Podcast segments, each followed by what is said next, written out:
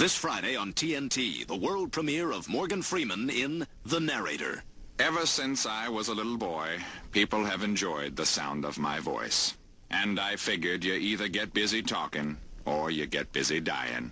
The work is really quite easy. Why, even right now, I'm just sitting in a chair, sipping some tea and reading from a script. The wall is covered with something that resembles egg crates, except they're soft and spongy.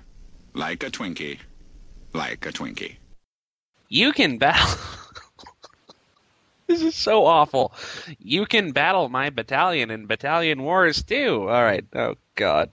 That That's that's the best that you're getting, you asshole. that wonderful, wonderful uh, Der Siegelpunz was by Ryan Rab one, and I wanted to point out for some reason once we started the thing, or once you started the thing, Aaron, where uh, it has to be spelled with like every every vowel has an umlaut. People sort of got over the fact that Joel Siegel is not the guy who did that. Like they're totally okay with us being wrong so long as there's this, an appropriate amount of umlauts in the in the title. That's that is the power of the umlaut. I've, I I've found. believe it is. Yeah. Um, welcome to Podtoid 75, faithful listener. Joining me tonight are Aaron Linde, Fuck you. Jim Sterling, I've battled Aaron Linde's battalion in Battalion Wars 2. and uh, Topher Cantler will be joining us later on uh, in, a, f- in a few minutes. Um, first off, games of the week. What have you guys been playing that's that's been interesting? Before the, the show, you were talking about Fallout 3, Jim. Um, yes, I was saying I've, I've been playing Fallout 3 for a number of days. Um, achieved nothing in those days. Um, I've learned that if I try and kill someone, then I will die.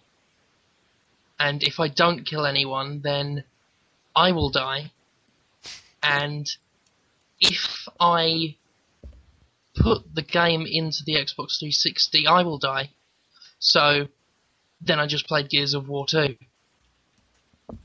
where everything dies, and that makes me happy. And you enjoyed Gears of War 2, yes?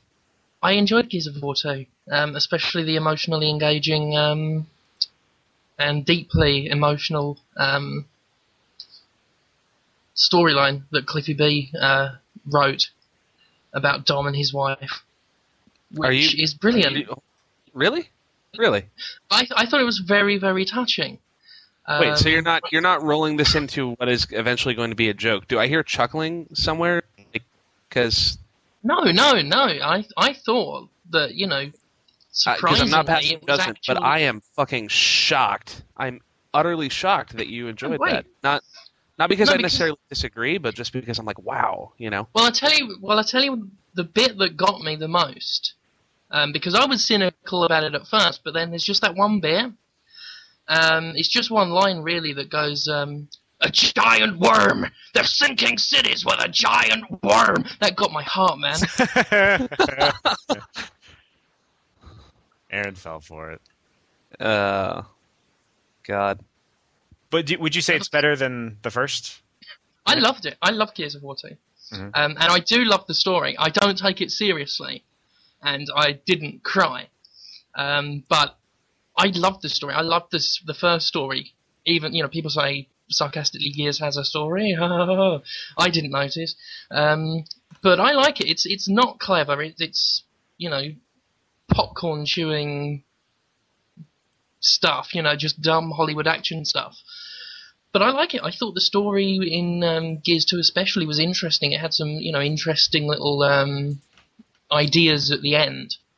Uh, I thought the the Dom stuff was uh, very um, heavy-handed, and it didn't quite work. Um, I know Brad pointed out the fact you've got Mark uh, Dom sort of doing, "I miss my wife, man. I miss her so much," and then Mark Marcus will just sort of storm in say, "You need some time to think about it, Tom."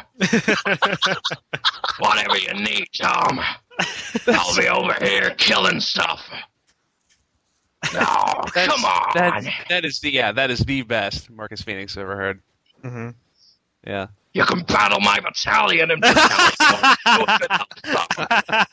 Hey, Tom.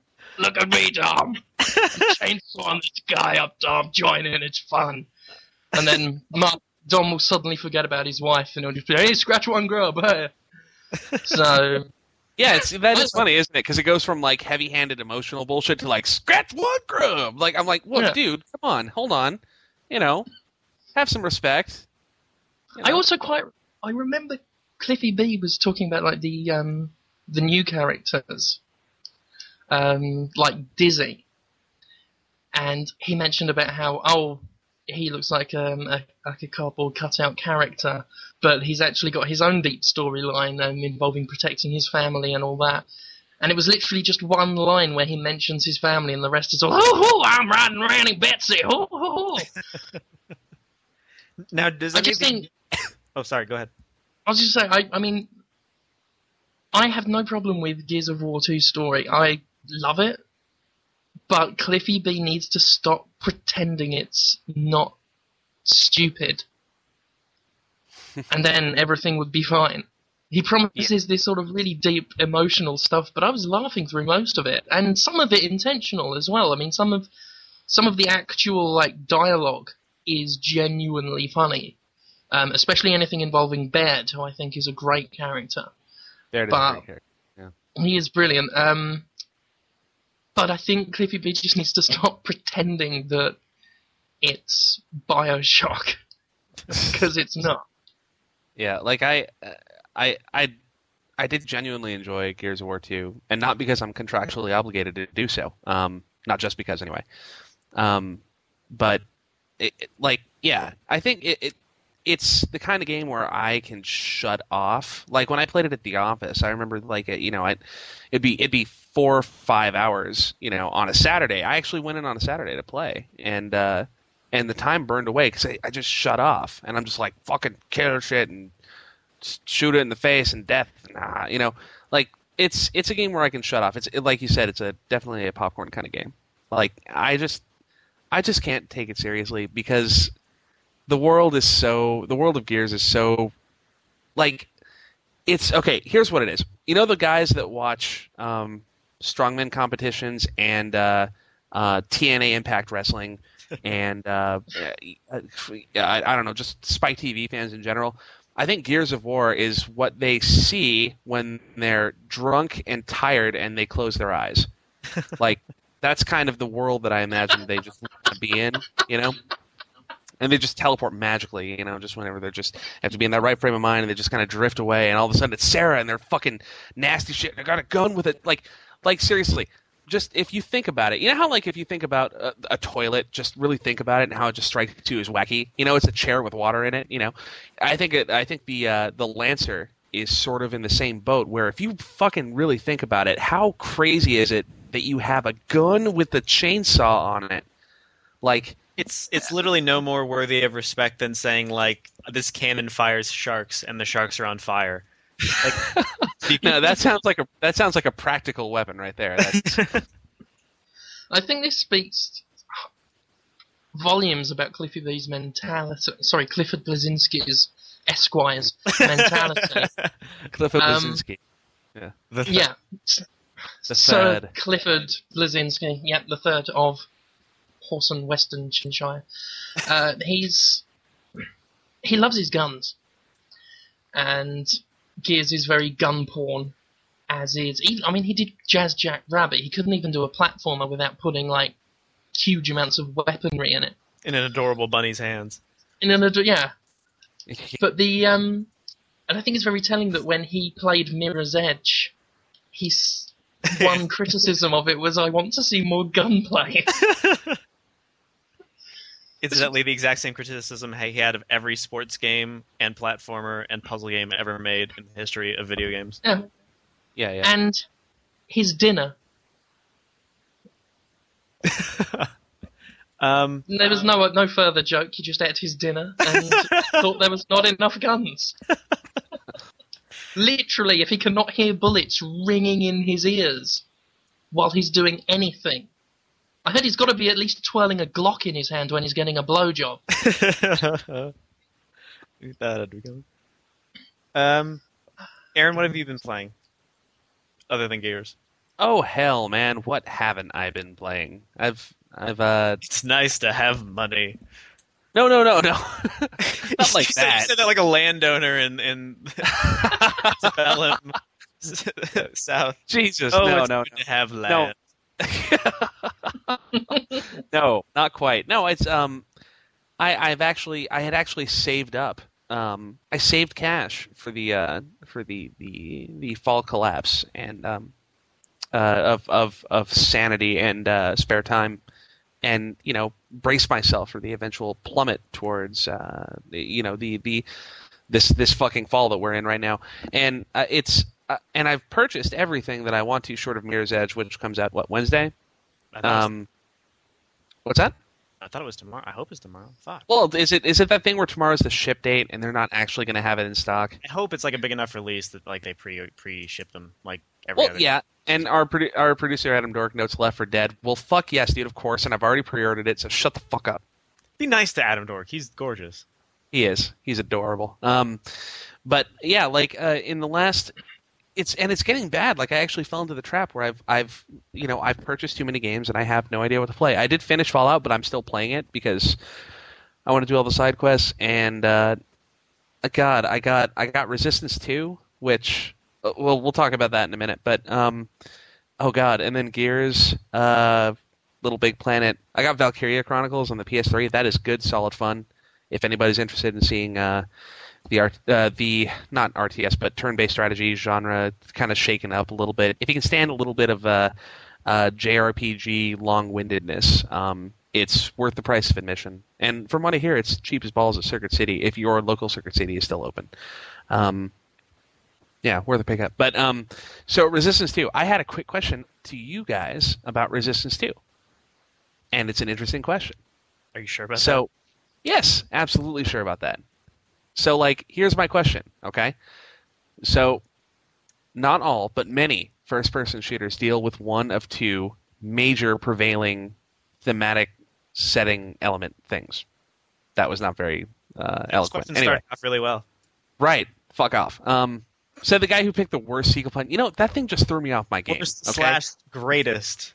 You- Dude, if you want to, if you want to, if you want me to be or even like remotely coherent in a podcast, give me something that doesn't make me want to kill myself. Even at the on the first- sequel pun, just like always. uh, I hate you. Um, Puns will be your downfall. you bastard. Um, so, uh, right. Okay, so two major, you know, like settings or enemy variants, right? Okay, you're either a shooter that takes place in World War II, and now it's kind of been expanded to be your, your it's a shooter that takes place in, you know, the Pacific Theater or the world, you know, or modern warfare, Gulf War, or whatever. Or you are a shooter that has a shitload of fucking aliens. Resistance combines the two like a fucking peanut butter cup, chocolate and peanut butter. But booyah, just all up in one grill.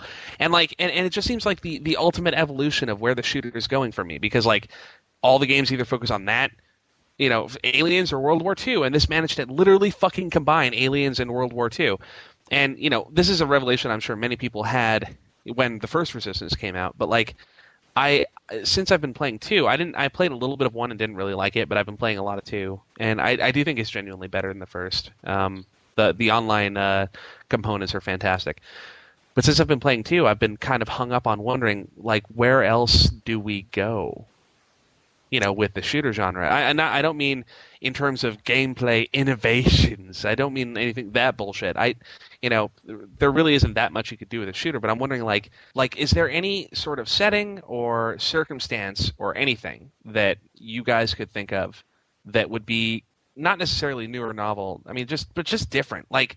Because it blows my mind that Ken Levine literally had to go to the bottom of the fucking ocean to bring something like really, really different, you know? And uh, but you know, like it's I don't know. The question haunts me because I'm like, you're limited to you know what's available in an era, right? You know, you can't have like a you can't have like an early 10th century shooter, obviously. Um, That would be awesome. know. It would You be, but have how the fuck would? I mean, well, how? Slingshots and rocks. Topher! Well, you'd have to. Hey. Aye. Uh, Sorry, go ahead. Anyway, no, no, but yeah, yeah. Please, by all means, throw ideas at me because I'm like concerned now because I'm like, shit. Either- anything. Go ahead.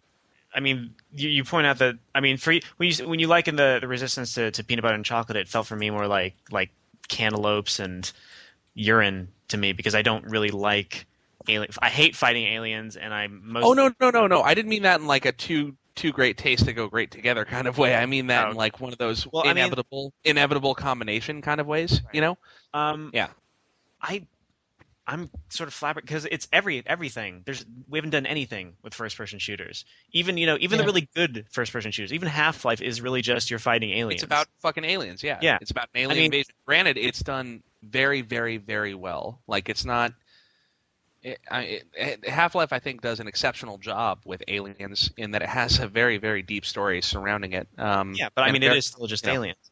I mean, But my, it's yeah. But at the my, end my of the day, point is that we haven't really done anything at all because we're scared of because to to to to, to set your game in World War II or uh, you know an alien infested wasteland or whatever is to free yourself of any narrative or uh, I guess deep thematic obligations that you might have if it were somewhere else. I mean, World War because you II give the player you give the player a good excuse to shoot things. Exactly. Yeah. World War, World War And II was one of the least morally ambiguous wars that America participated in. Aliens, who gives a shit about aliens because they're not us? But I mean, anything else is is is fair game. I mean, even if you go to the bottom of the ocean, then there was still at least a sort of attempt to make you feel bad for doing anything uh, that aliens and World War and Nazis don't afford you. I mean, so Right. a, a gangster. Uh, game that actually keeps its its scope limited and doesn't turn into a Max Payne thing where you're fighting an evil corporation or a legitimate West. Well, we've done westerns, but like legitimate a, a 10th century shooter, steampunk stuff, anything. I mean, I really don't think we've done anything in terms of settings or Yeah, the one, yeah, yeah, the one new one that I could think of that I was actually looking forward to. I, I don't really consider Mirror's Edge is definitely new in that sense, but I don't really consider it a shooter because it's not what it's about. You know, it's a first-person action game, but it's not really a shooter, even though you can shoot guns. But like uh, one that I one that popped into my head yesterday was uh, Faith in a 45. And that's like the one that I can think of. Velvet Assassin is another one, but that's uh, another World War II game. You know? and it's stealthy more than shooty. Yeah, yeah, exactly. Xenoclash is a game that's coming out. Um, I can't remember the It's got the word. name. It, it's got the preface Xeno in it, or the prefix Xeno in it. Does that mean aliens? oh, no, that- no, no, That- no. Aliens. I literally cannot describe it. I literally cannot describe it. It uses Valve's Source Engine, and the setting is very um, Fable. It, it's you think it was like set in Albion, Hmm. um, Huh. and a lot of it is there's a lot of first-person uh, melee combat, but there's also like very odd weapons, just like really weird, and I really wish I could describe this to you. You have to see. There's a trailer on Game Trailers uh, for Xenoclash with an X, um, and I would highly recommend you uh, check it out because it is just the freakiest, most disturbing trailer you will see tonight. so I would.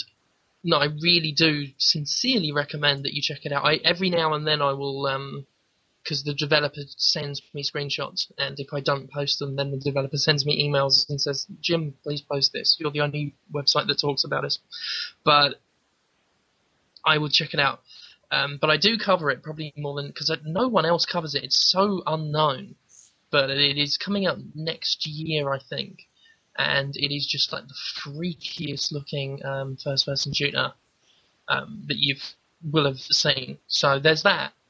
Um, but I, I do agree with Anthony that it's not so much that we haven't got any ideas. Um, It's it's just, that nobody has bothered to use them. Yeah. Yeah. So we've got Xenoclash. There was um, uh, Stranger's Wrath, which I never had the pleasure of uh, playing uh, myself. That game is quite But- good. I do. but there you go, that was- Yeah.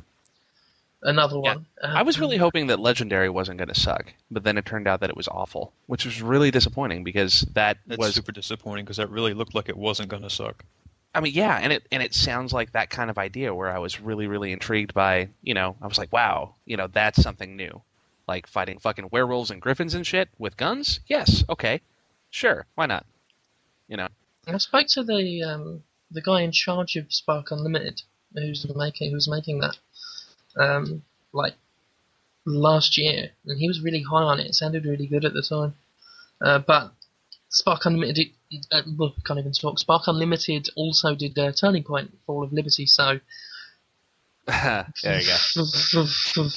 I am like, and I I get that. I get that it's not about what you're fighting; it's about the gameplay, you know, and that's why, and and the way in which the game is put together, and that's why, even though Call of Duty 4 was just another, you know, just another fucking war game, it was still like one of the best shooters ever because it was fucking amazing and how they compose it and such. I get that, but for me, um, what I'm doing and where I am and what I'm shooting actually, you know, factors really heavily into my enjoyment of a game.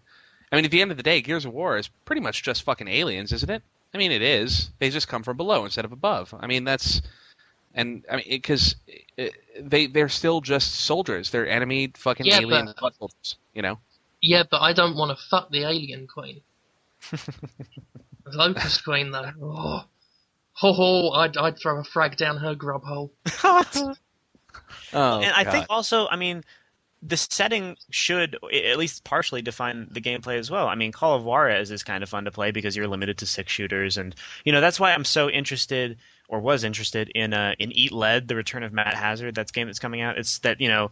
They, they created this entire fictional video game character and, and the game is supposed to be him like fighting his old enemies and, and supposed to be this sort of self-reflexive i mean when i saw a video of it, it actually looks like really shitty and, and generic but the idea of a game that the gameplay is driven by its own self-reflexivity and self-reference and all these these these goofy things like if you if you take settings seriously enough then you should be choosing settings that are original and unusual because cool, cool gameplay will lend themselves to that rather than just saying we need a game where you shoot things now how can we randomly choose a time and place for you to shoot those things in Yeah, yeah. and I mean, like, I put a premium on, you know, good gameplay and solid composition over setting, but that is not to say that setting and, and story and circumstance aren't important to me. And I'm finding that the more games that I play, the more it's starting to wear thin on me. I, I, I really enjoy Resistance 2, but I could so give a shit about, you know, the fact that it's aliens again. Like, I just don't fucking care. I'm so tired of aliens. I hate, uh, God, I hate Halo just for that reason. That it's the most banal fucking alien story ever. Like it's so stupid. You know, space marines and aliens, that's literally what it fucking is, and I just don't care. I just do not give a shit. right on uh, So anyway, so that's my really long thing. Sorry. no no that was that was interesting um, topher what have you been playing this week Uh, I finally got a copy of Little Big Planet, so I've been playing a lot of that. Yay. Uh, finally get Persona 3 a rest to um, build tanks out of polystyrene that shoot bombs at um, other tanks. so are you enjoying it Yeah, I am actually. It's fucking balls hard later in the game in story mode.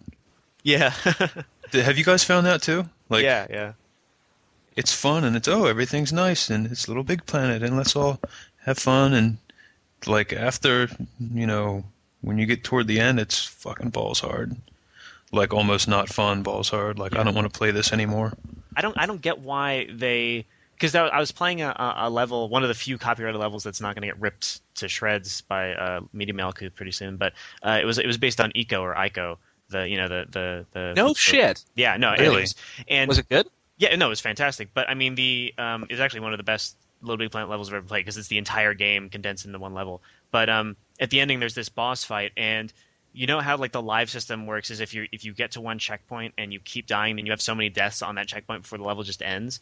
Yeah. Since the guy knew that the, the, the boss level was hard, but he didn't want to frustrate you, he just put like five checkpoints back to back. So whenever you moved forward, you hit a new checkpoint, and it reset your lives. And for a game that's so focused on hey happy fun time Stephen Fry and it's comforting and you're com- and it's totally safe and it's awesome like why they wouldn't do something like that why it took a Japanese guy you know making an, a, an ICO level to realize that was a more fun way of going about the level I, I don't understand Yeah, there I, I don't get there are that no ways to, like- Yeah, to like tweak those basic level mechanics. That's something that's probably going to be patched in. I'm sure enough people will complain about it to where it'll probably eventually come about.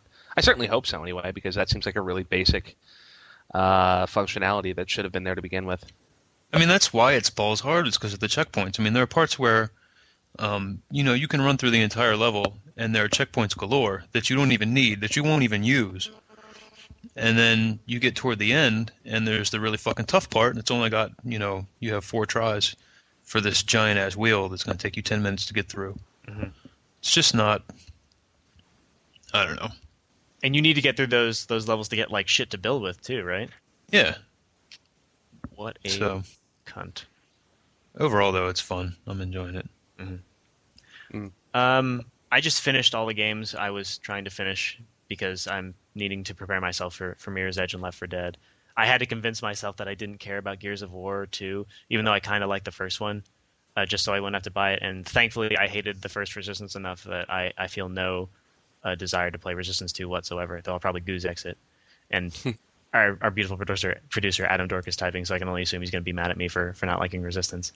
Um, yeah, Resistance 1 is not Resistance 2. As He does he does have a point because Anthony, I was in the same boat. Like Mhm. bought. How why where the fuck did that come from? Bought. Um no, I was definitely in your camp in that I I really did not like Resistance 1, but uh the co-op mode actually makes it totally worth it. Like the co-op mode is so much fun. It's redonkulous how much fun that mode is. Um and it feels like a different game even the campaign. So it's it's it's worth investigating for those of you who like us hated the balls off of Resistance 1. Speaking of uh, co-op, have, have you guys been playing the Left 4 Dead demo? Hell yeah. Jim, eh, Jim Topher? I have not. We don't have GameStops in the UK. I, I just I got have for no- PC. Well, you have Early- Steam, Demo access. What? which is the way that you have Steam, which is the way not. it's meant to be played. I am not getting. Shut up, Aaron. Okay, we'll move on to our first uh, uh, news story. Um, slash. Oh, Lane, we can't even talk about how awesome Left 4 Dead is because it's Uh, awesome. we know Alex. We, we've talked. You've talked about it in great detail and held it over my head that you knew things about the game that I didn't know, and now I sort of know them. So Yeah, I know. But can I still do that? Hey, Anthony, guess how many times I've played it? A lot. a lot, yeah. Yeah. Yeah. Well, I came. I've still I've still played parts of it that you mode. haven't played. So you know I can still hold that over your head. I came up with Left to Die, the new game mode that's storming the nation. So Yeah, I came up with Anthony's a giant like douchebag. you didn't come up with that. It's it's an awesome Little Big Planet game where a It's picture of Anthony just gets raped by like seventy thousand people. Speaking of Little Big Planet and rape, we haven't heard anything about a uh, Boner Quest Little Big Planet level. So please do send any Yeah, details, should you make those, to uh, to reverend.anthony at gmail.com and we'll talk about them. Yeah, and make sure you save them securely before you upload them. So Yeah, you know when it when it eventually gets you know Don't put any that you- pictures of like Mickey Mouse in there, or it'll be gone for good. Which I guess should be our might as well be our first uh, topic. The the the powers that be are, at Sony are going through Little Big Planet user created levels and deleting without warning um, ones that have copyright infringing materials. Now, my question to you guys is, how bad is this? Because on the one hand, I mean. It's obviously bad that, that, that Sony is doing this shit without letting the, the the players know things that they've worked so hard on. They have to essentially rebuild from scratch. But on the other side, do you think that getting rid of sort of copyrighted materials, like there's so many levels that are just like Mario in Little Big Planet, Sonic in Little Big Planet, um, do you think not allowing that is going to make people more creative in individual non-copy pasta sort of ways? Jim? Um, I'm surprised we're talking about it because, according to um, a number of upset people in the uh, comments to um, the article we posted about it, it's a non-story. So that means we're not allowed to talk about it because people on the internet told us it was a non-story. Oh shit. We'll move on to talking about Dragon Ball Z, the movie. Yeah, well, you know, the internet has spoken. I'm sorry, but it, it's one thing to for your career to be a, a blogger, which you know people take the piss out of me for that. But to be an armchair blogger, to literally a, a backseat blogger Backseat. peering over your shoulder, telling you what is and is not your job, is fuck off, is what it is. so there. But to answer the story to this, uh, answer the question rather to this uh, complete non-entity that um, shouldn't be talked about, I think it's not what a lot of people who bought Little Big Planet want. I think a lot of people will have bought Little Big Planet to play things like the Gradius level, to have the Mario and the Sonic and the Metal Gear Solid stuff. And I think whether or not it's in the uh, EULA, it's going to be a big disappointment for them. Mhm. And I, I know people have, have said, oh, this will encourage more greater creativity. No, it won't. It won't. Nobody, nobody is going to say, oh, well, they took all the Sonic the Hedgehog levels away. Uh, but this is a great opportunity for me to employ my brain. No, they're going to flick over and watch Big Brother because that's what people do. They nobody has ever been encouraged to be more creative. They will just you know, play something else. I think if anything, it would, it would discourage people from Well, yeah, yeah. doing anything of the sort because I mean, how do you know what are the guidelines? How the fuck are you supposed to know what's going to get deleted and what's not? Exactly. The only, literally, the only way to um, guarantee that your level won't get taken down is if you know you hand draw your own characters, or or just take photos of your cat and just put them in, or just use the tools that Media Molecule have created. I also think it's a bit rich for them to delete Metal Gear Solid levels while simultaneously selling you old Snake uh, costumes for your um, Sackboy. It's uh, the whole thing is is, Or is Kratos I mean, it's and not Sephiroth and so Yeah. on and so on. and it's not Media Molecule's fault, and it's not Sony's fault. It, it's nobody's fault apart from obviously, you know, copyright. Anthony's fault. Yeah, our, our fault for talking about it. No, no, yeah, no, no. of course, Not- it, it's it's Anthony's fault. Fair enough. fair enough. It's it's Anthony's fault. Um, but what? Oh, what you see, Aaron, you've confused me. I was talking now. now I'm just You I'm sorry. now sir. all I, I- now all I know is that Anthony's a bastard That's, Well, that's yeah. important knowledge. Because I'm Yeah. I'm that impressionable. But what bollocks? Um, I was saying something clever, so just imagine I said that. That was really we can all just break into laughter for you. Ha ha ha! ha. Jesus Christ.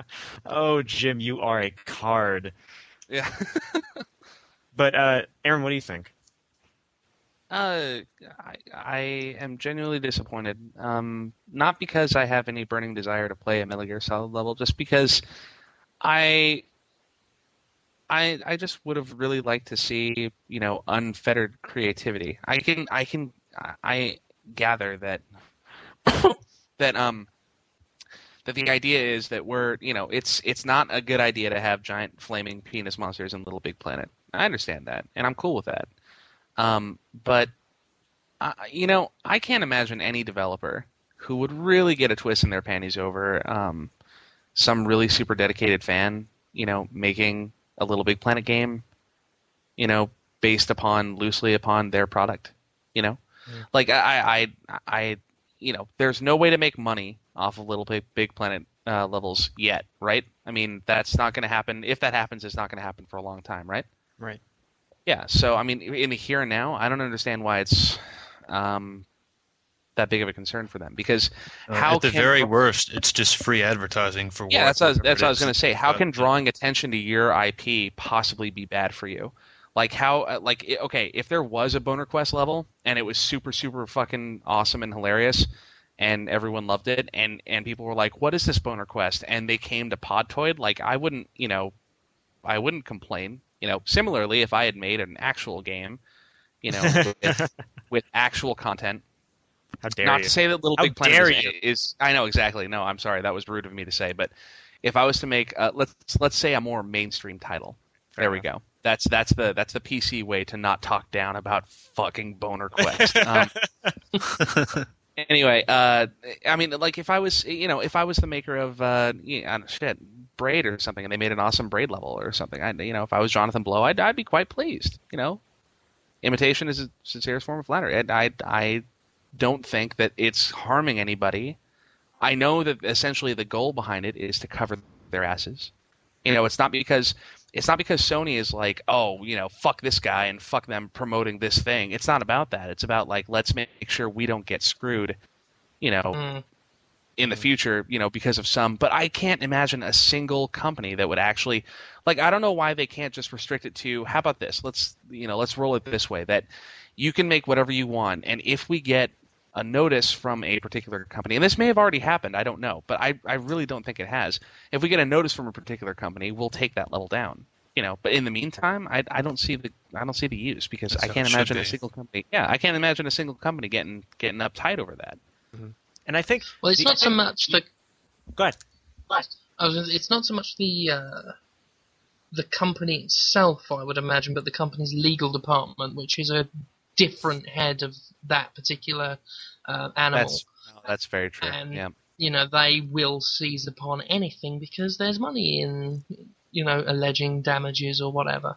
So, you know, I, it's very right of Sony to cover their tracks on this. Yeah, but there's that's yeah, but I mean, there's there's really there's almost never there's no money in in serving a cease and desist, which is as bad as it would get. You know, like I don't think there would ever be damages because yeah, unless Sony starts to profit, well, I guess you could argue that they did. How, how did Or that thing go with uh, the the World of Hero or City of Heroes MMO where like Marvel was like, you are allowing people to make Spider-Man characters and we're suing? Like, I don't remember that turning out in Marvel's favor. I mean, but I, I could be wrong. That's the same sort of thing, right? You could giving someone tools that they could potentially use to create something copyright infringing. Mm, You know, is like not selling people pencils because they could draw a picture of Spider-Man. But I don't know. Wait, And wait, you can do that? Some well, oh, I man, I gotta I gotta can't. make some calls. We got to get pencils off the shelves now. And I do I do want to say that I, I think out of all the Little Big Planet levels I've played, the very best ones, or almost maybe all but one of the very best ones I've played, have been based on existing franchises, yeah, yeah. and not They're just more be- fun that way. There's more humor in it that way. I mean, it's it's more Yeah, fun to you know yeah, yeah, run and, around. and it's and it's the easiest. It's easy. It's easier to respond, you know, either positively or negatively. It's easier just to respond in general to something that that is based upon an idea or or a franchise or a series Well, or and, a not, and not only that, but game for that the- you already know. You know, and not only that, but like the guys who are creating these levels have a very specific set of restrictions that allow they can work within that framework and do really interesting things. I mean, you know, the thing that's so great about Gradius is someone looked at Gradius, said, "I love Gradius. How do I make Gradius in a little big Little Big Planet?" And maybe And they, they wouldn't have come to that, it. yeah, and Yeah. maybe they wouldn't have come to that conclusion had it not been for Gradius. And the same thing with this Ico level. There's some really really great moments where you have to, you know, you have to find a sword and they're little the the shadow monsters, and you have to use uh, Yorda in these certain ways, and those are conducive to great gameplay within Little Big Planet. And you know, even though they're essentially just sort of copy, not really copies because they're completely different medium, but uh, copies of stuff from the real game that doesn't make them any less interesting. And the challenge is in like, how do I get this thing from Ico, which is completely different in terms of mechanics to Little Big Planet, into Little Big Planet, and still have it work and still have a sort of story continuity. And that sort of a a, a, rest- a creative restriction can lead to some really really fucking interesting stuff. And I'm bummed out that Yeah. we you can't of. it. you can't save levels like to your hard drive for offline play in Little Big Planet, can you? Don't think so. I think Yeah. I heard you can say if you're doing a copyright level. I've heard that you can save it and not take it online Oh, okay, okay. um, to protect it. Oh wait, But I wait, wait! think- No, no. Like if you create one, I mean, like what I mean is, can I go to the ICO level and then download that level to Oh, my? oh, I wouldn't know. I think you can just hard it. I, I think that's all you can do. I don't. I don't think. Yeah. You can. Yeah. If I think if it gets taken down, you're not getting it back. Adam, Adam Dork is saying you could in the beta, but but uh, I don't know how it is now. Because you know what's probably going to happen. Like if that was an option, I would I would love to see just a, a constant. You know, like you see, you know, like if if one gets taken down, and if you could save it, like if if if a hundred people had a level, and every time it got taken down, it got put back up and renamed, you know, Uh. or something. Well, that's Like- what they did with YouTube. Yeah. Yeah, exactly, and that's that's why, and that's how eventually a bunch of different companies like NBC eventually acquiesced and said, okay, well, let's work something out. Let's find a way that we can, and and now that's what fucking happens. I think CBS does it too. Um, now you can watch full episodes of things on YouTube, and they just have ads in them. You know, Both of the people that still watch CBS. Uh, yeah, But I think this is very telling of use the future of user generated content and how it's going to work on consoles. Uh, I think consoles seems just just so much more controlled than PC that I don't think the modding scene in PCs is going to have anything to worry about for well ever. I think. I just think it's it's not going to happen. You're never going to get the kind of freedom that. I mean, if you think about the potential that Little Big Planet had, and some people have argued against me on this, but I think the potential of Little Big Planet has been sliced in half, possibly even more than half, by this. And when you just think about what what the original promise of Little Big Planet had, and what it has without that, you know, with people now afraid of, of what could have their level deleted or not. It's it's sad. It's disappointing. It's a shame. Um, and I just think it's a shame in general, just just the way Little Big Planet has uh, has turned out. You know, it's still obviously um, it's been very critically acclaimed and it's doing you know quite well for itself. But it's certainly I think Sony put all of its eggs into this basket, and it's really not. It's not set the gaming world on fire. It, I don't think so. I'm not. You know, it, when was it released? Um, last week, week before, and not everybody's. You know, it's not the game everybody's talking about. It, it, was- it was only in number four in the UK. That's its own home home turf. And it got to number four, and it was beaten by Fallout 3 and FIFA and Gears of War 2. And it had a two-day lead lead on Gears 2, and the PS3 has a bigger install base. Um, so I think it's a you know it's a shame. Um, I'd just say uh, luck has not been kind to uh, Little Big Planet. They're only hurting. I mean, it's just, it's just much more interesting to me to um. I mean, to have your Sackboy drag this little figure through a gate with the magnetic switch is not interesting. But if the figure looks like Yorda and you call it an Ico level, suddenly it becomes something I'd really like to play. I mean, it's just really sad, and I think it's just going to discourage a lot of people from even being interested in creating levels like that anymore. Yeah, it's definitely. It's only it's only hurting it, and it's making people just not want to play the game as much No, as they I- would. And I'll bet you in a week we find out that it was actually Fumito Ueda who made that level, um, and to, and to punish everyone for, or rather to punish everyone for Media Molecule's failure, he just cancels the PS3 uh, Team Ico game because he's like, "Fuck you guys! You guys apparently don't like it, so I'm not making it." Man, And then he That's makes just a 360 exclusive. no, no, no. He makes it like a fucking uh, N-Gage exclusive. yeah. Only works on mobile phones. Only sold in Norway. um, our next discussion topic um, in an interview with uh, Gamasutra, Nick Channon, the producer of uh, Mirror's Edge, was explaining why the game is in first person, and uh, he, he was saying his quote was, uh, "We really wanted to create a connection with you and the character, and the fact that you're playing the game through the eyes of Faith. As soon as you get to fir- third person, you would be watching Faith, whereas we want you to be connected to her." Um, now we've talked a lot about Solid Snake and, and Gordon Freeman, and I wanted to, to again discuss with you guys which is more conducive to you to feeling something for your protagonist. I'm not sure what that thing is because I think it's probably two different things. But I mean, you know, we've talked about how awesome it is to be Gordon Freeman because he has nothing to say, and you are Gordon Freeman, and at the same time, Solid Snake. Wonderful to be Solid Snake because you're you're playing with this badass. It's you and him going on this quest. Um, what do you guys think that first person adds and third person add that you can't do in, in either perspective? What are your thoughts on that, Aaron?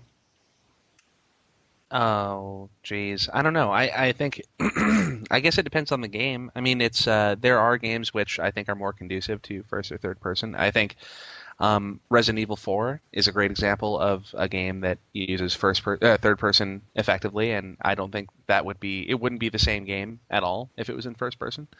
Um, but I think that okay, well let's you know let's let's I, I to stick with your original examples. You know, Gordon Freeman is Solid Snake. I agree with with you on both of those points. and that you know, with Solid Snake, it was it. I felt connected to that character because of the history that I had with him. That that I had spent ten years you know with this character and in this universe, and by the time four rolled around, you know. It just that was I was just tied up into it, and I swear to God, I'm not going to mention any spoilers, Jim. Um, uh, I almost did, and then a big red flag went off in my head. That's right, Um, my my my um, finger was on the volume control for my headphones. yeah, I appreciate that. Um, so, but yeah, but like you know, after all that we had been through together, you know, finally with this this this final conflict is going on. There's all this really heavy emotional shit. Snake is obviously not in a good place, and uh, and that uh, resonated very deeply with me. Alternatively, Gordon Freeman, like you know, like we've said a thousand times before, is brilliant because he is so not there. You know, because all he is is a vessel for you. And uh, but in terms of in terms of faith, I don't. I, I, I, I obviously I haven't played the game yet, but I don't know how much of a connection there's going to be there because you know, I, I guess I, I like the fact that there's so many fucking mirrors in that game and you see yourself so often. I do I do dig that, but I think in terms of gameplay, that game just wouldn't work all that well in uh, third person. At least it wouldn't be as effective. Like the demo, I don't think would have been nearly as exhilarating if it was in third person. Now, if it I don't know if was- if, if it was in third person, we'd all be calling it a Prince of Persia ripoff. Mhm. Yeah, exactly, exactly. And yeah, I think that's true. yeah, that what makes the game unique is is the combination of that style of gameplay and the sort of, you know, the, the you know not shooting but running around and doing crazy shit, acrobatics and that kind of thing, in combination with the first person. I don't I don't want to say that that necessarily has much to do with how connected I feel to the character because I don't think that. I don't think that perspective really has all that much to do with it. it, it I'm, I'm sure at times it could it could hinder it. Like the transition moving from first to third person can uh, can damage anything and it does. Like can you imagine how half how stupid half-life would be? If you know like say let's take the scene that where you finally meet uh uh like dr kleiner and uh and uh, Eli Vance and all that, and you know you're going down in the elevator, and then the camera swings out to a corner of the room so you can watch Gordon and and uh, and Alyx walk in and they talk to you know that would just be fucking stupid and it would feel so utterly wrong and and it would just you know but but Valve has placed a huge premium on never taking you know never taking the player out of control of a given situation. And it works for that reason. I, I don't necessarily think that either one is more or less conducive to feeling connected to a moment or a situation.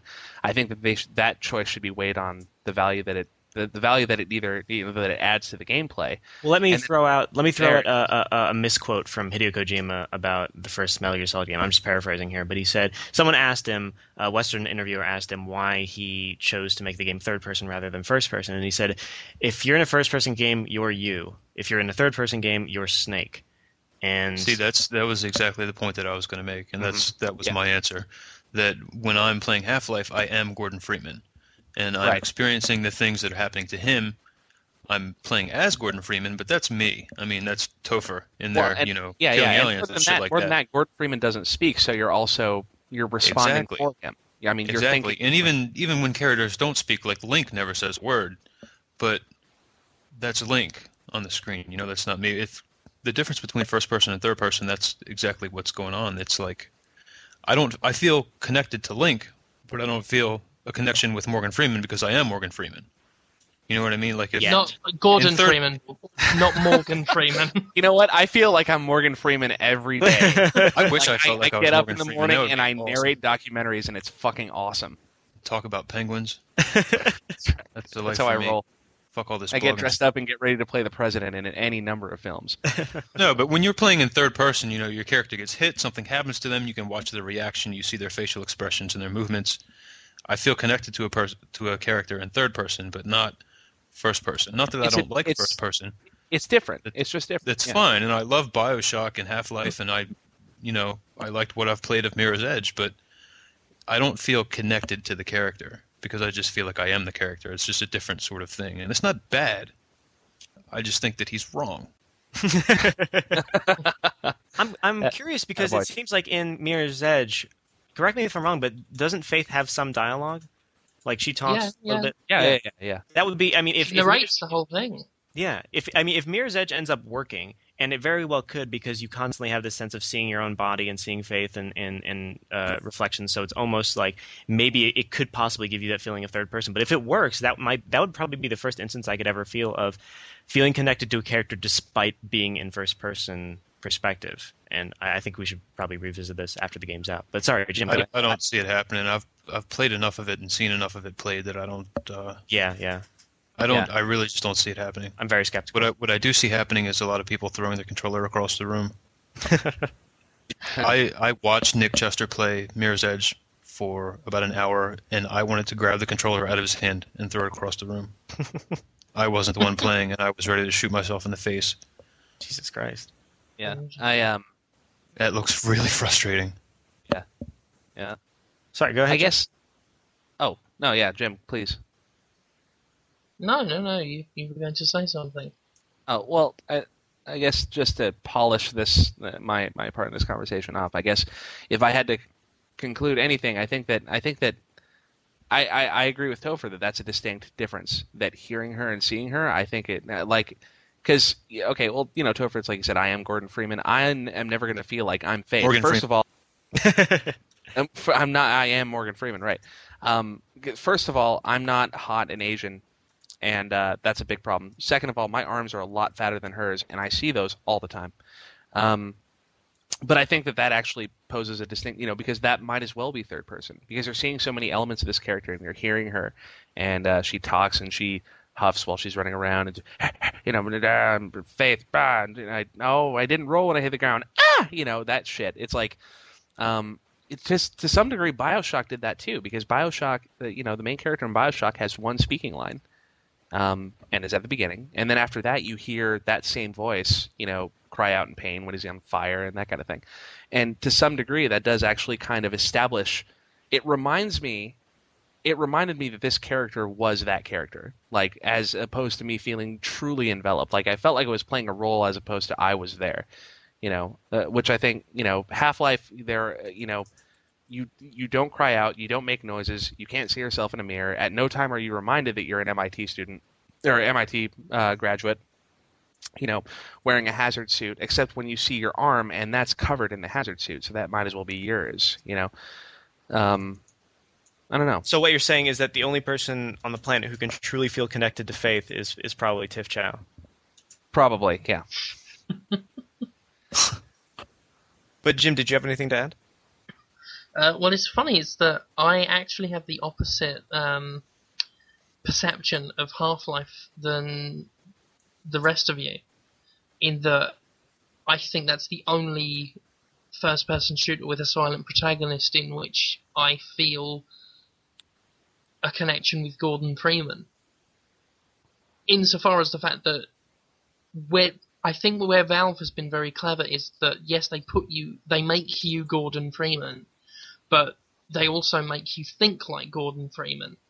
So in a way, you know, your thoughts become Gordon's thoughts, and I think, you know, I, it, I get very pretentious, and which you know is very much like an, an MIT student. So Well, There I'm curious, like, like in what situations though is Gordon ever called upon to do anything that reflects his history as as a as an MIT graduate and then as a as a as a sci- you know a physics uh, scientist? well, You know, like Nothing. Oh, I. I mean, that's not not so much the MIT stuff, but just the situation that Gordon's in. Um, actually, he is reminded at one point though when he's asked to um, plug in the uh, the, t- the transporter. Oh yeah, I mean they Bar- yeah, they Barney shouts it a lot, that the and they make MIT. yeah, they- right, and they make fun of him all the time for it Yeah. because he never does anything scientific. And yeah, no, it definitely comes into play, but it's like, you know, Gordon could have been anybody. The only reason that I think that they chose that role for him is because it got him into that chamber. You know, like he couldn't have been a security guard, and he couldn't have been. Um, he he wasn't. Uh, you know, like he couldn't have been Adrian Shepard, and he couldn't have been Barney. He had to be Gordon Freeman because he had to be in that chamber. Like, and he had to be the one to do it. But Gordon Freeman's activities, insofar as science are concerned, are limited to pushing a cart full of anomalous materials into a beam, connecting a plug to another plug, or flipping a switch. And like otherwise, he could be anybody. Um, and I think that's one of the reasons why it always worked for me is because he's such a blank slate. And I, I, I do recall momentarily that it's Gordon because they call him Gordon, and I know he's Gordon Freeman. You know, this guy who served this role in Black Mesa and was there when this happened. Um, but for all other intents and purposes, he's a completely blank slate. You know. True, but I think, I mean, I I can't speak for Valve, but um, it's been spoken before about how Valve is very clever about working out exactly where the uh, player will be at any given moment, and will make a cutscene, or well, a scene, um, scripted and positioned to make the most of most of they anticipate. And I think they do the same with gauging how a player will think.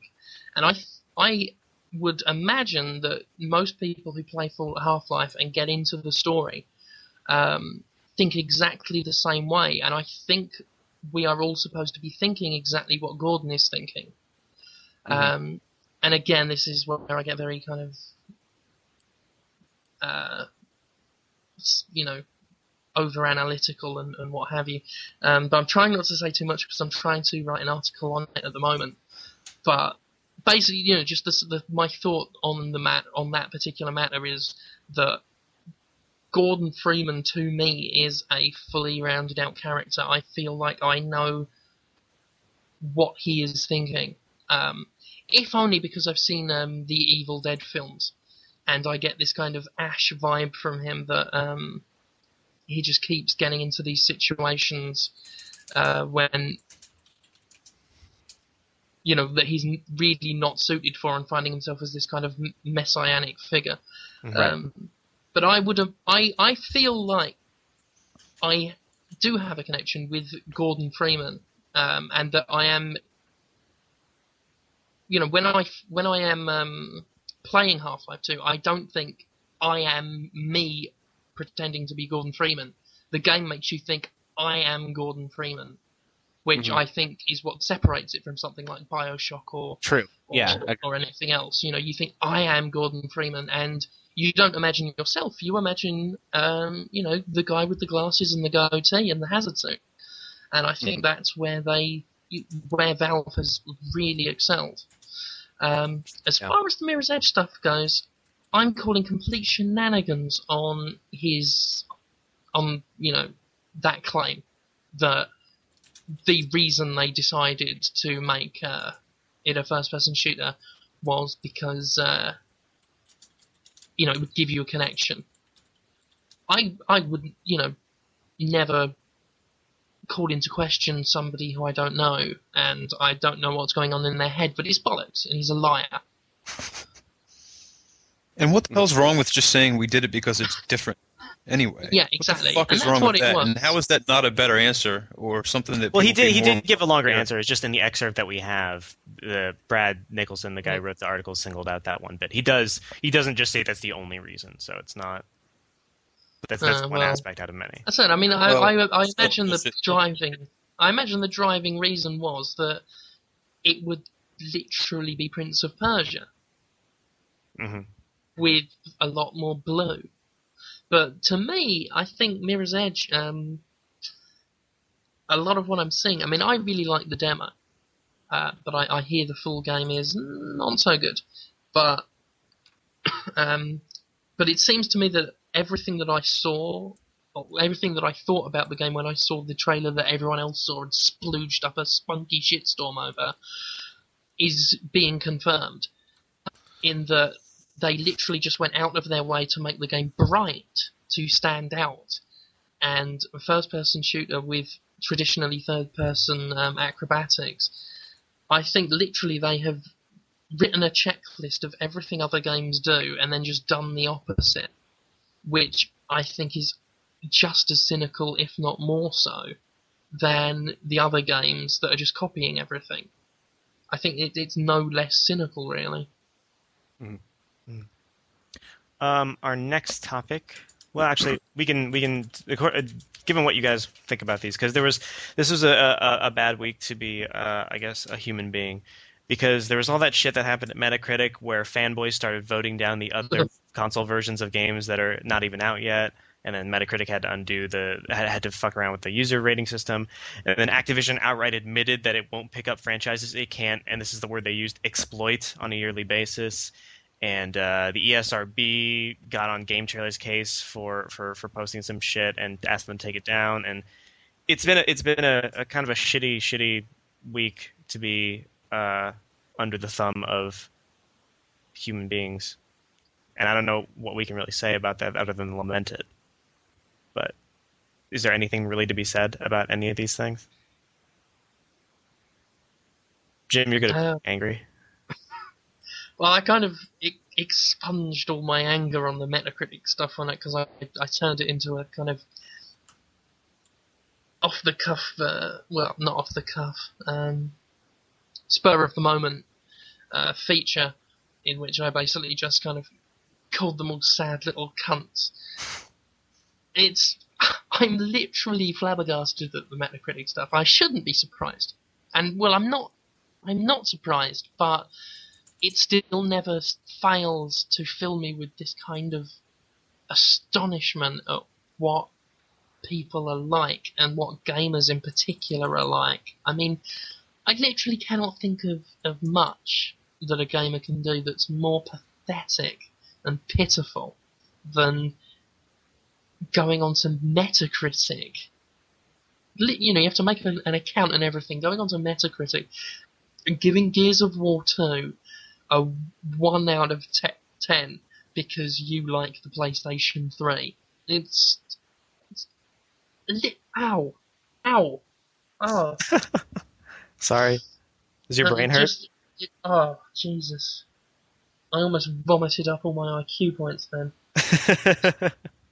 It's just no. It's it's really depressing, and I'm like, people accuse me of fanboyism of whatever console it is that particular day, but before you throw that word around, go over to Metacritic and check the scores for Resistance 2 and Little Big Planet and Gears, and then tell, you know, me or, or anyone else who who a fanboy is because that that stuff is the dictionary definition.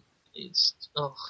And as for Activision, Jesus fucking Christ, what is it about a third party uh, third party publisher that means when they start becoming when they become the number one, they have to suddenly turn into the world's massive, mightiest, veiniest dick. It's just Activision has just become literally the worst thing in history. Like the worst thing in history, worse than the Stalinist purges. It's it's just no. And I think someone pointed out just the sad, bitter irony that as Electronic Arts is starting to get its act together and it's at least trying. I mean, I was no big fan of Dead Space, but it's at least trying with these original IPs and like Boom Blox and Mirror's Edge and and all this. And it's just incredibly sad that the second Electronic Arts decides to, let's say, be uh, not turn over a new leaf, but at least try and and be uh, original and, and have some integrity, they start losing money. While Activision, it seems that the more satanic it becomes, and it is satanic, that the they just start, you know, just money literally just kind of falls out of banks into Bobby Kotick's pocket. It's a horrible. If there's room in his pocket with all the baby blood in there. And what I- was the other th- one? th- They're, they're cunts as well. yeah. Um. And then the the thing about game trailers in the ESRB. ESRB Oh, is getting too big for their britches. Fucking. That's pathetic as well. It's like. It seems like they literally pursued the Fallout 3 stuff just to prove that they hold all the cards. Mhm. Just to prove that they can wield power over game trailers. I mean, the, the, the story was there that, um, obviously, uh, the ESRB, because of, because I think of the uh, the outrage over the uh, Washington adverts that showed obviously the nuked out Washington, and someone in Washington went, oh, that was the exact quote. The ESRB made Bethesda pull the adverts, and then they decided to go to game trailers and say, "Oh, there's some Fallout 3 being promoted over there. Best take it down before Al Qaeda getting any ideas." And so they got rid of all that. Uh, game trailers were obviously pissed off because they've got money tied up in these things. So they thought, well, fuck it, we'll uh, make our own Fallout 3 trailer. That way, Bethesda is not involved. The ESRB, the ESRB can't touch us. And then obviously they got a phone call from the from an I think they they called them an unnamed publisher, saying, guys, you've got to take that trailer down because if you don't, we won't be able to work with you anymore. And literally, that is far beyond the the call of not only the Call of Duty but the jurisdiction of the ESRB, and it seems that they turned the whole thing into a vendetta just to prove that even a website, even an ind- you know an ind- independent website, cannot fuck with the ESRB, and that is just pathetic, little Hitler-esque wannabe mafia bullshit. hmm Well, there's nothing more we can really say about that. Childish. Well, there's one more thing, I guess then. But I, yeah, that. Sorry. Yeah. No, I, I totally agree with every single word you said. Um, so we'll just go ahead and go on to reader questions if that's all right with everybody.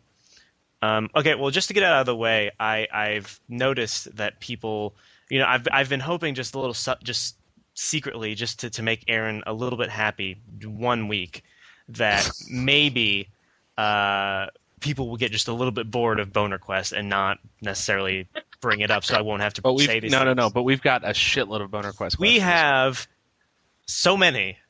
Um, I'm this just is gonna, Destructoid. I, people will not let go. People still say, "Who the fuck is Jim Sterling?" I applaud them. I applaud them for their for their dedication to these things. It is quite something.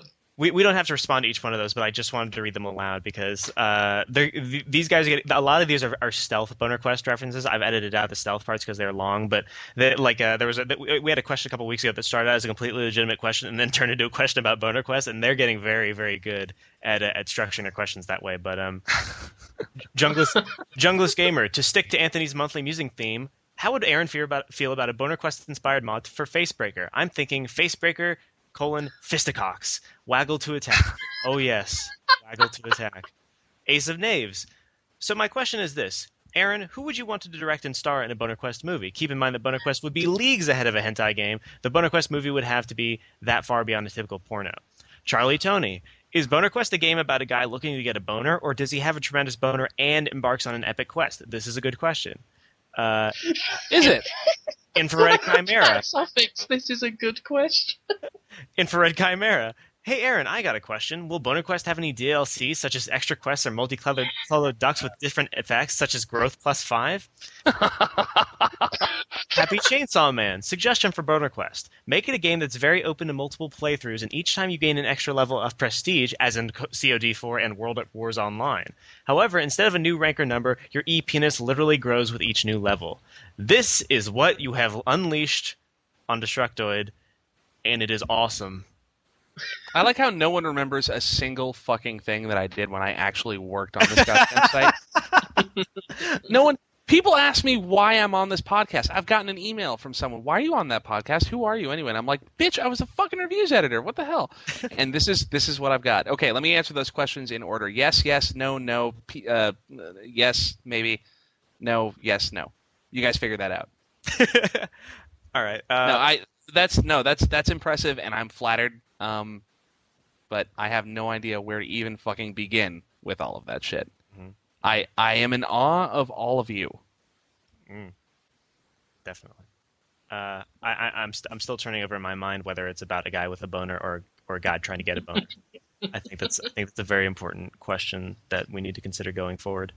But um, into the quasi legitimate questions, Seth three three eight wants to know how Jim's America plans are going, and how soon will we be able to chastise him for no longer being a real English wanker and just the less classy Anglo American tosser.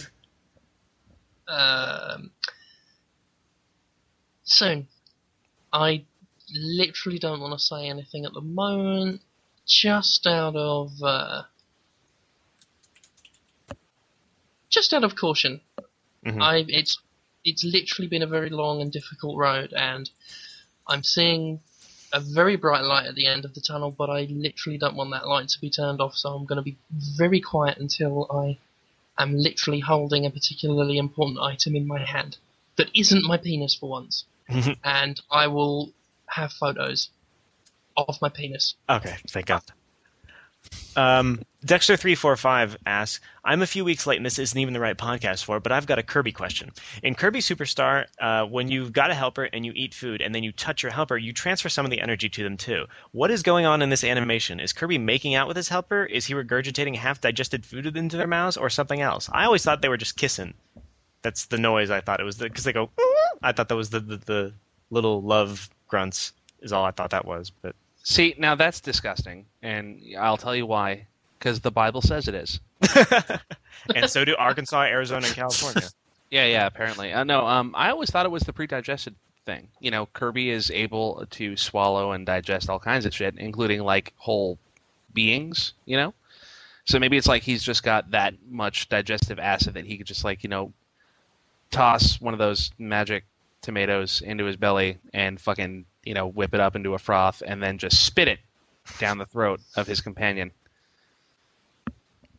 Well, you tell me. Well, no, I- let's, let's hear, let's let's hear your fucking genius explanation. Okay. Yeah.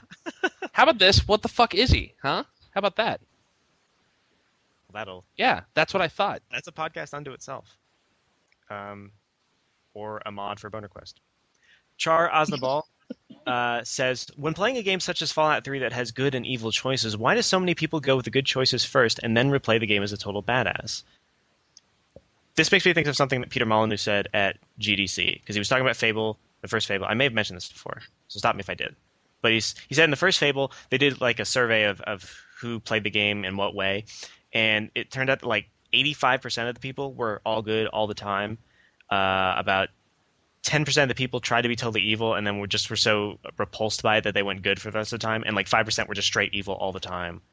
And i mean conrad talked about or, or conrad we conrad and i talked to you Linde about like you know ability to kill children should or should not have an effect on your ability to say that you're not influenced by games and stuff like that. But I, I, th- I think the fa- the mere fact that so many people do what Char Aznable is saying, that they are always good until they want to replay the game a second time when all the mystique is sort of gone.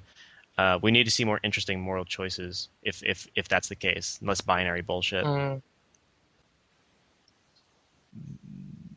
What do you think about that, you people?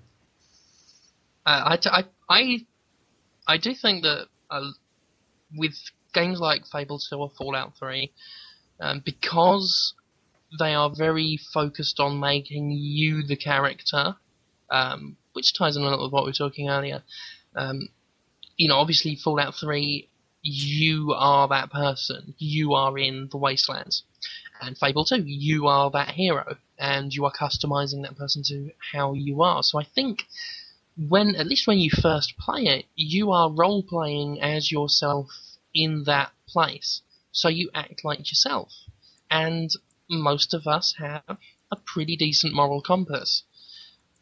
So, I mean, I, I usually go half and half when I play through. I'm like in Fallout 3 at the moment, I'm kind of, you know, I haven't killed anybody innocent, but I'll, you know, I'll go Robin. Because people have good things. But as we discussed earlier, if I go Robin, I die. Mhm. And if I don't go Robin, I die. So there's that. But I think that's what it is. You know, people proje- people project uh, when they first play through, at least, and then you know, and that means that their character, by extension, will have a pretty decent, at least at least a, a code of non-killing, like Batman. Uh, they might do you know some dodgy things, uh, unless you're my psychotic brother who's oh, I go killing. Uh. Uh, that's what it is. It's like, well, you know, you could buy the weapons, but I'll just kill them. uh, Please tell me he punctuates every single one of his sentences with that laugh. not everyone. Um, but I think that's what it is. And plus, it means once you've played through as a good person, then you've earned the right to be a cunt. Aaron, uh, Topher, what do you guys think? Well, I, I already talked way too much about this last time. Yeah. yeah. Yeah. Topher? And I wasn't paying attention. What, what was the question? Oh, I don't. Pendle to 21 asks, uh, I was listening to an older ref- Retroforce and in, the Reverant, you brought up the idea that, oh, that's that's why I brought this up, because it's masturbatory for me. Um, you brought up the idea that video game titles, for the most part, are shit. Do you guys think that the great deluge of games in the past month, with titles such as Mirror's Edge, Left 4 Dead, Dead Space, Little Big Planet, have gotten better titles, or are they just as terrible as before? Or do you guys disagree and think that, that game titles tend to be pretty good? I think Boner Quest has a very good title. and its tagline, you know, you can battle your battalion, is fantastic. I don't like all of the ocarina bashing, but the monkey jizzing uh, minigame is quite special. Mhm. I've just summed up Aaron Linde's entire video game journalism career. That's so depressing.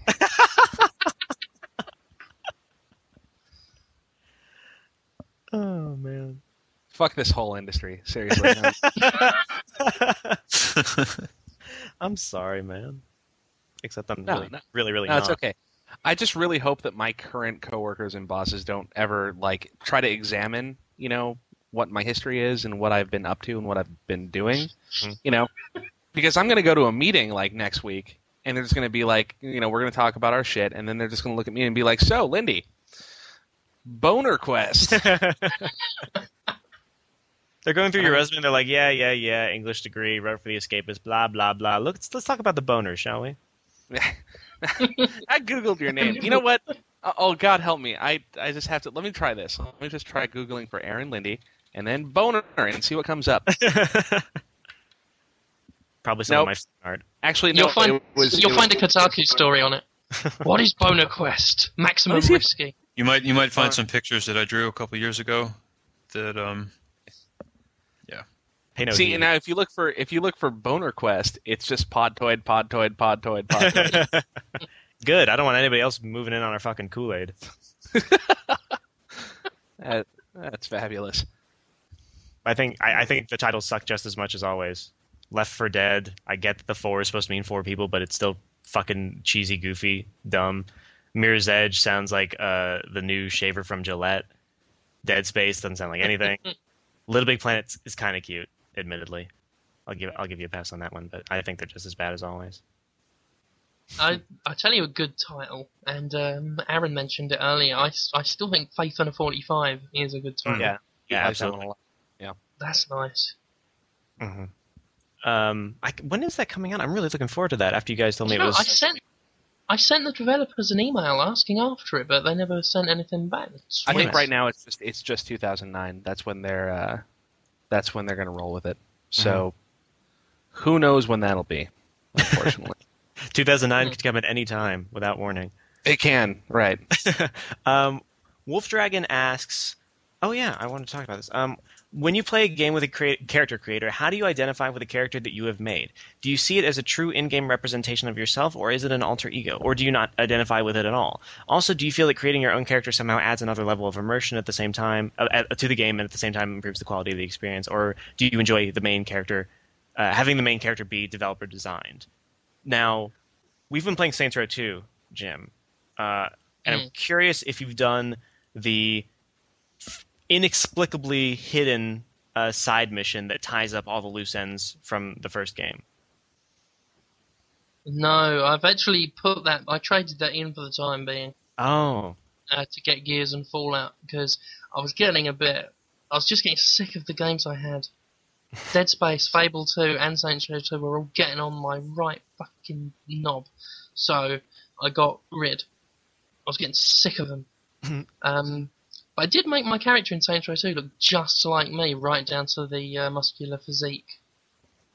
And how did, how did you feel about that? Was it cool to see yourself do, doing the things Well- that character does? My nan was impressed. She was like, "That looks just like you." I said, "Yeah, no." I gave him silver glasses and a silver suit. It looked fucking epic. I'd have bent him over. Um, so there was that. Although I generally hate create characters, which is weird because I love them, but I'm kind of obsessive compulsive at times, and uh, if I can't get a character to look exactly how I want, and even if I do, I just start fretting and thinking that looks shit, that's not right, this nose is not good, and the amount of options that you're given these days when you're creating a character does not give you more opportunity to make it exactly how it wants. It just gives you more opportunity to make it look wrong. And I have I when I first put Saints Row 2 in, I literally spent at least over half an hour trying to make a face, and I just couldn't do it. Um, and Fallout 3, I spent ages fretting on the character, and eventually I just gave him a bright purple goatee and just said, "There, that's that." And even now, I think about it, and when it cuts to like the VATS stuff, and I see his stupid purple face, I think that's so fucking stupid. Um, so that's what I think about creating characters. I don't know what the question was, but they literally make me mad. It's like those weird people that like wash their hands because they think they're dirty and the dirt doesn't come off and they're a bit funny in the head, a bit. And that's a that's like what I am, but with created characters, literally like Lady Macbeth.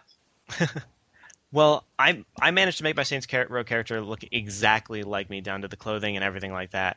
And for most of the game, I thought this is the greatest thing that's ever happened to me in a video game. To see my character get into a gun slash sword fight with uh, these Yakuza guys in a cutscene, and to see him stab a guy and then jump off an exploding ship after going, "You shouldn't have fucked with my friends," and the worst Cockney accent.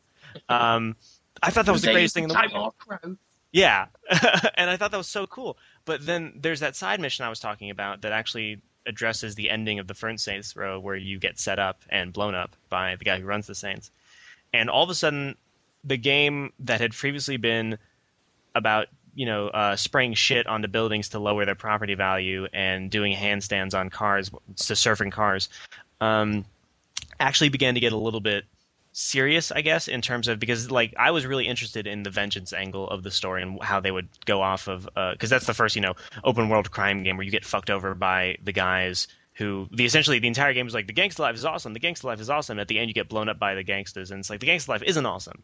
And I was wondering how they're going to handle that in the second game, and they obviously went with the gangster life is awesome again for most of it, but.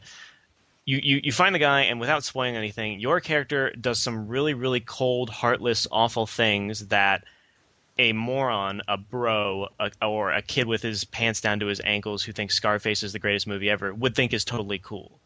And when I saw my character doing that, the guy that looked exactly like me, except with a much better accent, doing these serious things, I was really not okay with it. Like I was sort of a little bit uh, nauseous and sort of taken aback by that. So it's like if you can somehow make cutscenes where my ideals and my character's ideals, who happens to look exactly like me, completely sync up, when I feel like I would jump off an exploding boat and say, "Don't fuck with my friends," that's awesome.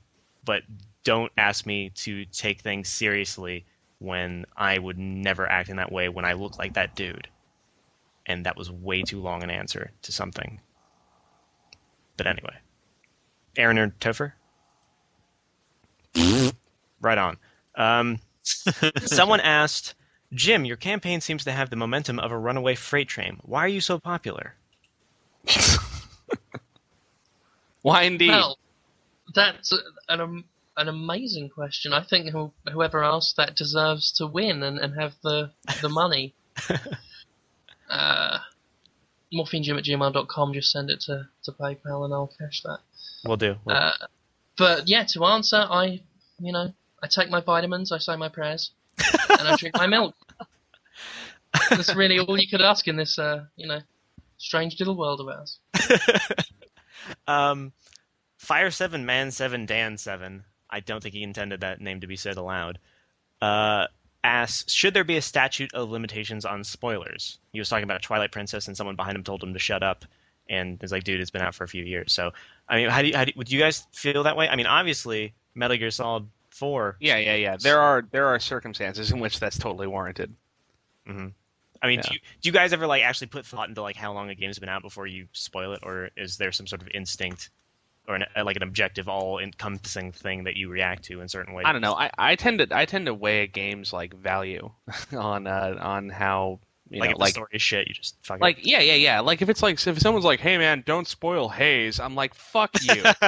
you know, it's like you know if you're actually looking forward to that game, I just you deserve to have it spoiled. In fact, I'm going to tell you how and you know how and when you're going to die. You know, it's going to be alone, and you're going to be old. Um, that's not uh, so bad. in a cave. Okay, that's bad. surrounded by homeless people. Um, so uh, an- anyway, but yeah, like yeah, and in the case of when I accidentally spoiled Jim, however small, on Metal Gear Solid Four, I felt very, very, very bad because that's a game that demands not to be spoiled. You know, like so in that case, yeah, I'll bend over backwards to make sure I don't do that again. You know, I'll tie a ribbon around my throat and. Every time I feel like I'm going to start speaking about Metal Gear Solid 4, I'll choke a little bit, and then I won't say anything. Um, but I mean, I got yelled at last year for spoiling Final Fantasy VII for someone, and I almost punched that person in the face.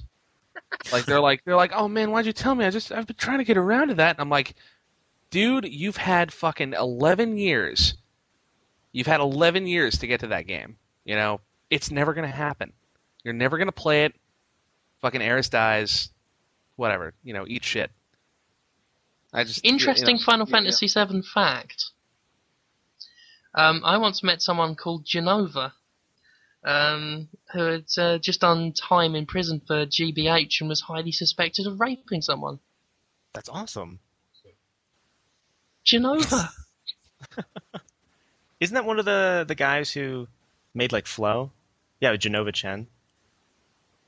I, I don't think he was accused of rape though. Wow, someone was really called. God, I wish I was called Jenova. and made Flow. Not the not the prison and the rape bit though.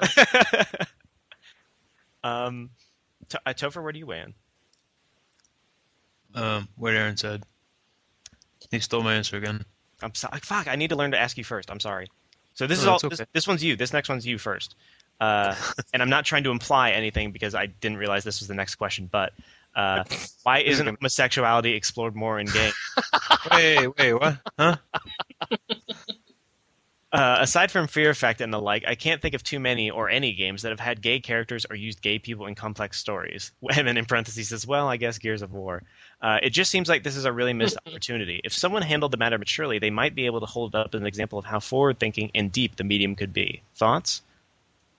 It's all you unless Um, you don't want it, Topher. I think it doesn't matter. I mean, why why don't we have more games with um, Presbyterians or Democrats or um, like who gives a fuck? What? How could that possibly come into play? Do you understand what you I know, mean? if you, if you Like, think about what- it, how could you- that possibly yeah. alter gameplay or story in any way? It it doesn't. Um, but if you think about it, you know, gay people could can you know are, are quite possibly represented in games right now, and we don't even know it. You know, like uh, Yeah, that- what what was it after Harry Potter was done? You know, uh, the, what's her face, bad writer chick, just said like, yeah, hey, Dumbledore was gay. And everyone's like, no, and it was like never.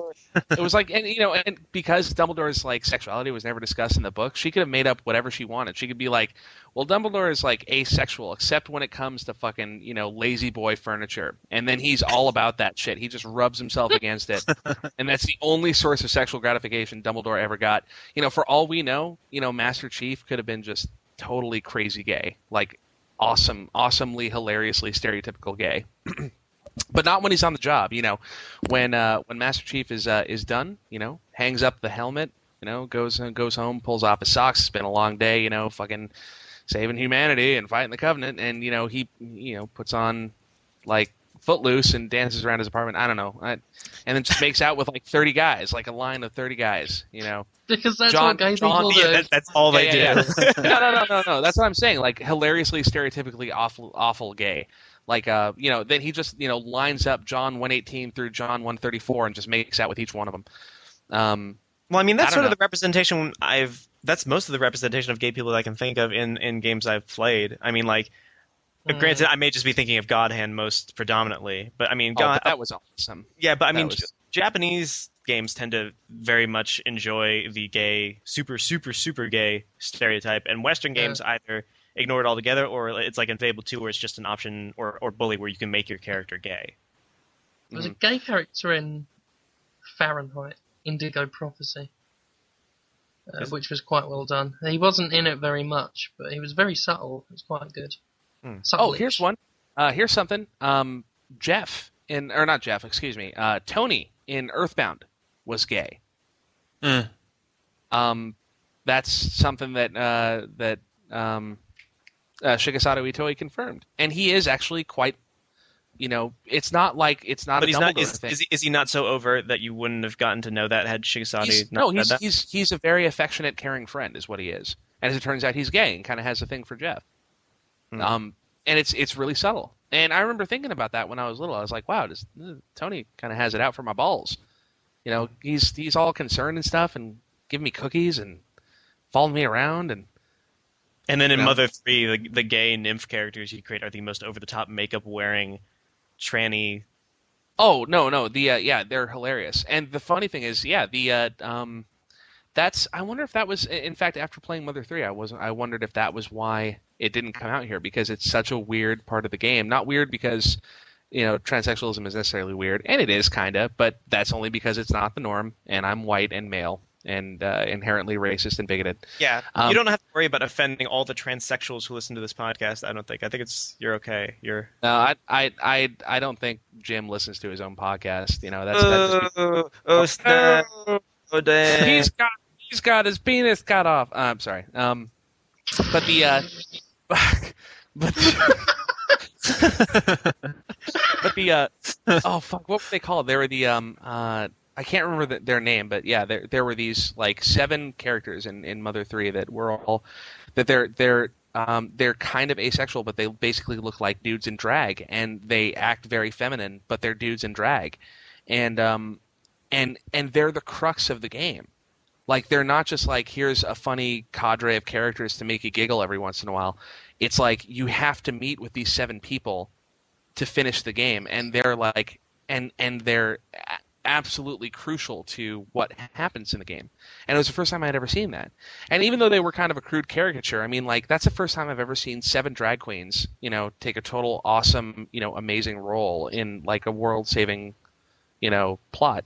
What kind of irritates me is that that's the only that that tends to be the only characterization of gay people we find. Like, okay, you know, it's it's at the point where we can say, well, they're pretty interesting characters because the the story rests on them, even though they're completely flaming, flaming, flaming gays.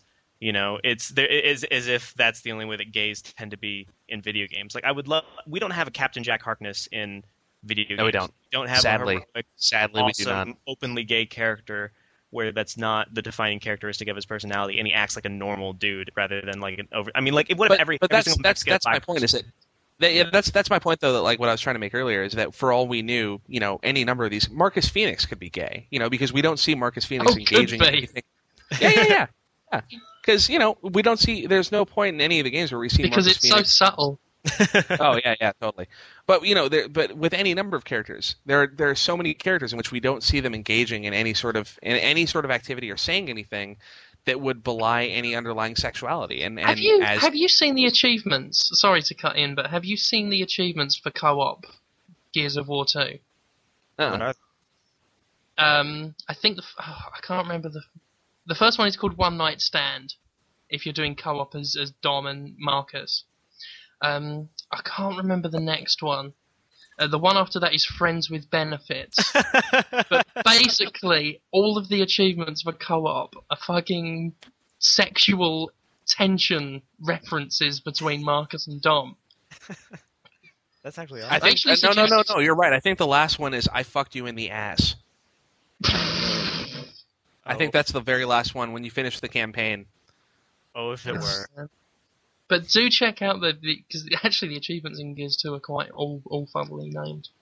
I like the one when you when you um. Oh, I can't really do that because it's a spoiler.